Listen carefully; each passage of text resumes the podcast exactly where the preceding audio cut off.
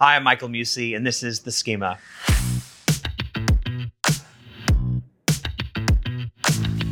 Today, we're joined by Becky Trotter, the Director of Population Health Solutions at CareAllies. And we're going to be discussing how CareAllies works with providers, clinically integrated networks, and ACOs across the country to develop custom population health solutions, all rooted in high quality data, focused on improving overall human health outcomes. Becky, thanks for being with us today. As we get started, can you tell me a little bit about yourself, introduce yourself, your role, who is CareAllies? Sure. I'm Becky Trotter. I'm the Director of Population Health Solutions for CareAllies. So, CareAllies is a subsidiary of Cigna, and we exist um, to help providers um, in their journey um, to value-based care. So, if you think about you know independent providers who want to stay independent but really need help navigating the value-based care world, um, we kind of wrap around them with services that help them navigate that. And how long have you been with CareAllies? I've been with CareAllies for seven years, all in a population health capacity. And as you've been at CareAllies, can you tell me a little bit about how the services that you've provided to providers in the community have evolved as population health has grown, expanded, and contracts have become more widespread across the market? Yeah, absolutely. So when we first got started, we really existed in a provider engagement space. So really helping providers um, with their kind of reporting and analytic needs, helping them understand their financial performance or their quality clinical performance. And as population health began increasing in the marketplace and we began navigating the population health world, we started adding in technology and other solutions that would help them navigate, you know, data, um, driving um, additional strategies, kind of getting out of the archaic paper world. And so we've evolved from just provider engagement type services to um, population health technology to workflows that help them in multi-payer contracts. So not just focused on one particular contract but really how do you be contract agnostic. Um, and then we've introduced a couple of other services to like helping manage um, maybe acos or um, building clinically integrated networks around our independent physician associations. So you you talked a little bit about how CareAllies has grown how your service offerings have changed you mentioned something that I think is really important, which is helping providers uh, manage multi-payer relationships. And what's interesting in our world and in your world is we think about these things from a multi-payer perspective, but providers oftentimes don't. They think about things from a patient perspective. So, can you share a little bit about how the solutions that CareAllies delivers are designed to help providers manage their contracts by creating a single care model, uh, more of a whole person care approach, so that if they execute on the task required to deliver whole person care, they perform well in the contracts they're managing? Yeah, absolutely. I mean, you said it best. Providers want to be focused on the patient. They don't want to navigate what each payer is requiring of them and what each contract looks like from a requirements perspective, if you will. And so where we've kind of shifted our focus over the last several years is how do you drive some standardization and automation for providers so that they don't have to you know stay focused on okay this patient belongs in kind of this category or to this payer i need to do these things. They should be doing them consistently. So you know if a patient has diabetes doesn't matter you know what payer they have a plan with the provider is going to execute the same clinical care across the board. And so we help them navigate that with the tools we put at their disposal to reduce some of this administrative burden, kind of reduce the amount of time they've got to stay focused on their contracts and the amount of time that they have to stay focused on changing regulations so that they can spend more time in the exam room and more time focus on getting services to their patients that they need. CareAllies has customers in Florida and in Texas and Tennessee, and I'm sure a ton of other markets. How do you assemble these solutions to meet the providers where they are? Because every market has very different contract structures, every market has very different incentive structures, providers have different kind of populations they manage.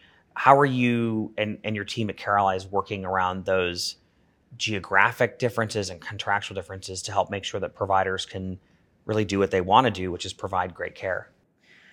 Right. We use technology. So we use population health technology and we deploy workflows that are standardized at the point of care, but that we can tailor to really meet providers where they are. It's not just about where they're geographically based, but every practice looks different. So you may have providers who have, you know, a really large practice and they've got a very robust team that, you know, does everything from scheduling to chart prep to clinical care before the um, provider walks into the room and then all the, the back office billing. And in some cases, it's the PCP or the provider who's doing all of those things. And so we want to offer solutions and help guide them in a standardized way, but that really can be tailored to their practice.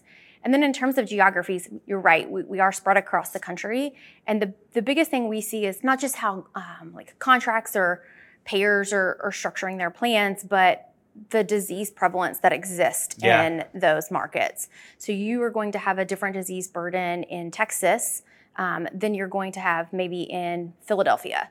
You may even have, you know, I know in our Texas market, for example, you know, diabetes like really plagues our South um, Texas market, and um, it's prevalent in, in North Texas, but not to the degree that it is in South. And so, our focus becomes less on let's check the box on ten things, and let's you know, create this program that says, okay, we're going to focus on these disease states for this market or these disease states for this area. And it, it's all standardized in the way that we approach it, but the data tells us, you know, what needs to be customized or what really needs special attention. And so using that approach then allows you to really go back to that mission, which is improving human health outcomes. Because if you went to South Texas and you deployed the same strategy as North Texas, you'd be potentially ignoring a bunch of not ignoring, but you may be not focusing on the increased diabetes prevalence, which would right. then, you know, change the way that you're approaching your workflows. Right. And it's why data is such a big part of our strategy. So at Care we look at kind of a we have a polychronic management strategy. And essentially we're looking at patients with multiple chronic conditions and um, kind of guiding our physicians um, in point of care workflows, in reporting and analytics to say, for all of my patients with multiple chronic conditions, how do I have a great targeting strategy? How do I know which patients like really need some proactive care that we need to be kind of aggressive about getting in for their annual wellness visit or seeing them on a regular basis? Because we believe if you're identifying patients in a really great way, um, if you are getting those patients in to be seen, the dominoes kind of start to fall. So you are identifying their chronic conditions, you're managing their chronic conditions, and in turn, you're improving their quality outcomes. You're probably reducing, you know, readmissions or frequent ER visits. So you've got um, some utilization that returns favorable because you're proactively addressing conditions through targeted identification. When when you think about the providers who are members or customers of CareAllies, um, what would you say the, the greatest value they derive from the relationship is? Is it is it that identification or is it having a partner in the trenches? What makes them work with CareAllies?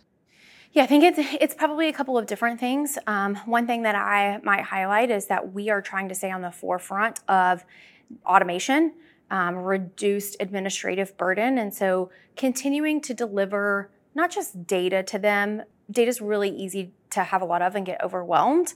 Um, so, how do you deliver data in an actionable way? Um, how do you push insights to them maybe in their native workflow so you're not asking them to go above and beyond? Really trying to drive um, reduce uh, double documentation. So documentation is a you know huge pain point for providers. Yeah. I'm sure you hear it all the time too. So many providers have said i didn't go to med school just spend all night charting. I want to take care of my patients. But we know documentation is not going away. It's it's how healthcare works. And well, I mean, and it's it's no different than any other industry. You know, you look at the CEOs and COOs and you know executive directors of these large institutions. They all have executive assistants because they also need that support. So do you you guys are really that support network to right. make sure that providers can focus on providing care? Yeah, exactly.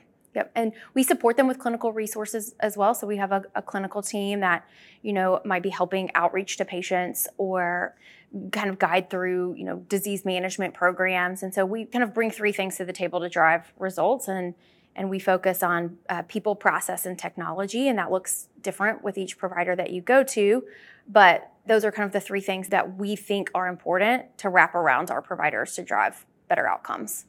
When you think about the changing healthcare landscape across the country, where you said in your opening, providers are managing multiple payer partnerships, all with slightly different requirements, how are you helping clinical integrated networks and ACOs manage the the combination of those requirements? You talk a lot about data and identifying cohorts, but how is data used upstream to manage that complex relationships of contracts? Because providers want to provide care for a patient, regardless of if they have Humana or Cigna or Aetna or or Medicare fee for service or a Medicaid patient. How are you how are you helping kind of declutter that contract administration so that they can have that single experience of care? Right. So a lot, a lot of things that we do are, are, just through automation. So if you think about all of the data that's sitting in a provider's EMR that a payer may not see unless it's documented on a claim, being able to get access to that clinical data, being able to pull it out and provide it to the health plan to automate the chart reviews or chart abstractions, those are just some really simple things that we're doing that take away from them having to, you know, remember I need to document like this way for one payer, this way for another payer. When you think about the clinical workflows and the clinical teams that you guys are able to augment your customers with, what would you say the biggest area? You know, we, we talked a lot about how different markets have different needs, but what would you say is the thing that you're consistently providing across all your markets that has the, the biggest impact on improving health outcomes? Um, point of care, point of care support. So, um, when I talk to our providers a lot, one of the things that I remind them is you know what's happening within the four walls of your practice. Yeah. And there's a lot of other things happening out there, especially in our, you know, more uh, vulnerable patient populations where they might be seeing multiple specialists. You just don't have visibility and insight into that. And so being able to aggregate data and then push it back to the provider at the point of care so they know the true things that they need to talk about the patient on. They know what medications that they're on, potentially even know what medications that have been prescribed but not filled. Mm-hmm. Just calling some of those things out without relying on the patient to be the historian is just a really easy way that providers can improve the point of care experience with their patients. I think that's really important. You know, earlier today I was talking to one of my colleagues around vulnerable populations, and we had this really lovely conversation around how health is kind of one leg of this stool that we all manage. We have our family, we have our careers, we have our health. And for some populations, they can't focus on their health because they're trying to figure out, you know, how to get the basic necessities, food, shelter. How does that play into your guys' strategy as you start to think about vulnerable populations. Uh, are you guys doing anything on health literacy or health equity or social determinants of health as part of your guys' workflows? So we are. So um, we've kind of always done those things, but never in a formalized program until the past maybe year or two. Um, we've run uh, pilots in our Texas market around social determinants of health. Um, we are working to find social determinants you know kind of data stewards so we can get access to data that we have not ever had before. And I think that begins to change the game in identifying very specific programs you can get patients in, calling in home based vendors if you need them to. So if a patient really has transportation issues, take the care to them right. so that they're at least being seen or deploy community resources bus passes whatever you know whatever that might look like access to care that's just one area yeah but when you start to identify those as barriers you can break them down if you don't know that they're barriers, you can't really impact them. You talked earlier around helping your customers navigate the transitions between multiple providers. You talked about polychronics and you said, you know, you may have one patient who has an endocrinologist and a cardiologist and a, a, primary care provider, and they might have an acute episode that they need to manage. So you've got a whole inpatient care team. How is CareAllies helping your customers with effective clinical integration strategies? Yep, it's such a big part of what we do. So um, we kind of do it in two different ways. So we've got our clinically integrated networks, and really we created those with our physician partners in an effort to do a number of things. But one of the big pieces of the clinically integrated network is taking all of these specialists, all of these primary care physicians, even our hospitalists, and essentially breaking down the walls so that they know what is happening to their patient across the full continuum of care. Um, and so, communication between providers has really been a big focus of ours for the past few years. And then we talked a little bit about bringing in clinical or EMR data, and, and clinical integration is one way that we can automate that. So, provider doesn't necessarily want to go, you know, Skype or slack their colleagues that's not you know feasible in every situation so they don't want to document this is everything that happened in my visit so if we can automate bringing in that clinical data you know members of the patient's care team get a notification when something has happened. They understand what transpired in that visit. And so we've broken down those walls. And so when the patient goes back to the primary care or the patient is discharging, there's just more real time notification so that all members of the care team can jump in and deliver the care that's needed. Do you ever see in those clinical integration programs uh, concern about sharing data? Like, I think that there are so many categories that would cause concern. You have HIPAA and privacy. You know, is it okay to share patient information across care teams? And you know, we know that that's obviously exactly why HIPAA exists. It's the Healthcare Information Portability and Privacy Act, not just privacy. And then you have the concern where providers don't want to share data because you know, what if it's used against me? And then there's the concern of patients saying, you know, does my provider have the right to share my data? So what what barriers do you guys see as you try to build those data sharing relationships, and how does CareAllies help overcome those? Yeah, um, there's not a day that goes by that I don't think about patient privacy yeah. and how we navigate that. And it changes. I mean, you know, seven years ago, people were a lot more hesitant um, across the board, not just clinicians, but across the board. And then now you think to where we are, and we've got um, mandates and rulings coming down that we have to share data and we have to, you know, make it data available. And so, how do you kind of guide people through that is a big challenge for us. I think you know one of the biggest tools in our strategy is data security. So working with a vendor who totally understands it and has the proper protocols in place to you know segment data, firewall off data, and we can demonstrate that back to um, all parties that the data is secure. One of the other really complex aspects of clinical integration and what you guys do is navigating the relationship that exists between payers and providers, or sometimes I like to refer to as cats and dogs, because there's always been this plaque that exists between payers and providers. Because you have a provider delivering a service and asking a payer to be re- reimbursed for it. The question that I really have is how are you helping providers navigate this confluence of payer requirements to perform and provide whole person care and make sure that that relationship is constructive and supportive uh, in these clinically integrated networks? Yeah, I mean, I think there's kind of a common theme in our conversation today, and that's just transparency. And so being able to really disclose to the provider what the payer sees on our side and the provider disclosing what they see on their side is key for us. It's prior authorizations. Um, that's not something I'm, I'm going to be impacting um, anytime soon, but if I can help both parties have better um, transparency into their data, then we all win. We're seeing the same thing. I think it also helps. You, know, you guys have such a focus on whole person care, quality outcomes, and and that's what matters. You know, when you think about driving better cost outcomes of care, absolutely, healthier patients are less costly. I mean, it's it's a fact. And if you're able to go to payers and demonstrate that we've invested in you know, disease management programs and programs to improve health literacy or health access. And it's reducing readmissions, it's improving better patient outcomes. They have better satisfaction with their provider and their plan. Plans and providers are more likely to work together to advance those initiatives. Yeah, you're I mean, you're exactly right. And it's why we launched population health seven years ago. It's why we continue to grow our program and and what we offer providers. It's not just to you know, reduce administrative burden. It's not just to reduce kind of fraud, waste, and abuse. It exists so that providers can really manage patients' care in a proactive and comprehensive way. Last question for you today. If you could make one change to the way that physicians are interacting with data today, what would you what would you ask physicians to do?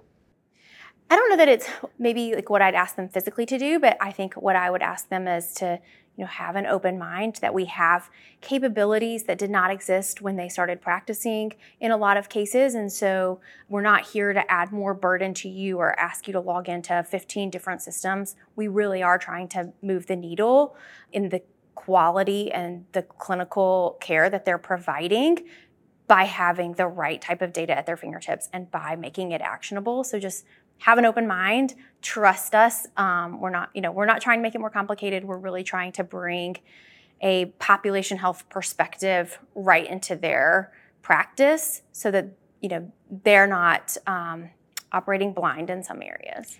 I think it's a really a really good point because when you think about any the adoption of any new technology, it requires change. You know, anytime you see a productivity jump, you think about when smartphones came out. It was cumbersome. And at first people were like, "Oh, I don't know if I need this email thing in my pocket. What would I use it for?" And now we're so used to it. It's muscle memory. And I think the challenge with medicine a lot of times it's just it's it's a it's a field of science and it's continuously evolving but the way we've practiced medicine in a lot of ways has Yeah. remained exceptionally constant over the last Right. couple of decades and so change is going to take time and it requires open-mindedness adoption of technology and understanding that the status quo won't continue to work because it hasn't Right. if you look at the growth of chronic disease across our country and the evolution of our, our health it's not moving in the right direction so you need you need to change the system Yeah, absolutely. You're spot on. becky it was wonderful thanks for taking some time with us today Thank you. It was great to talk to you.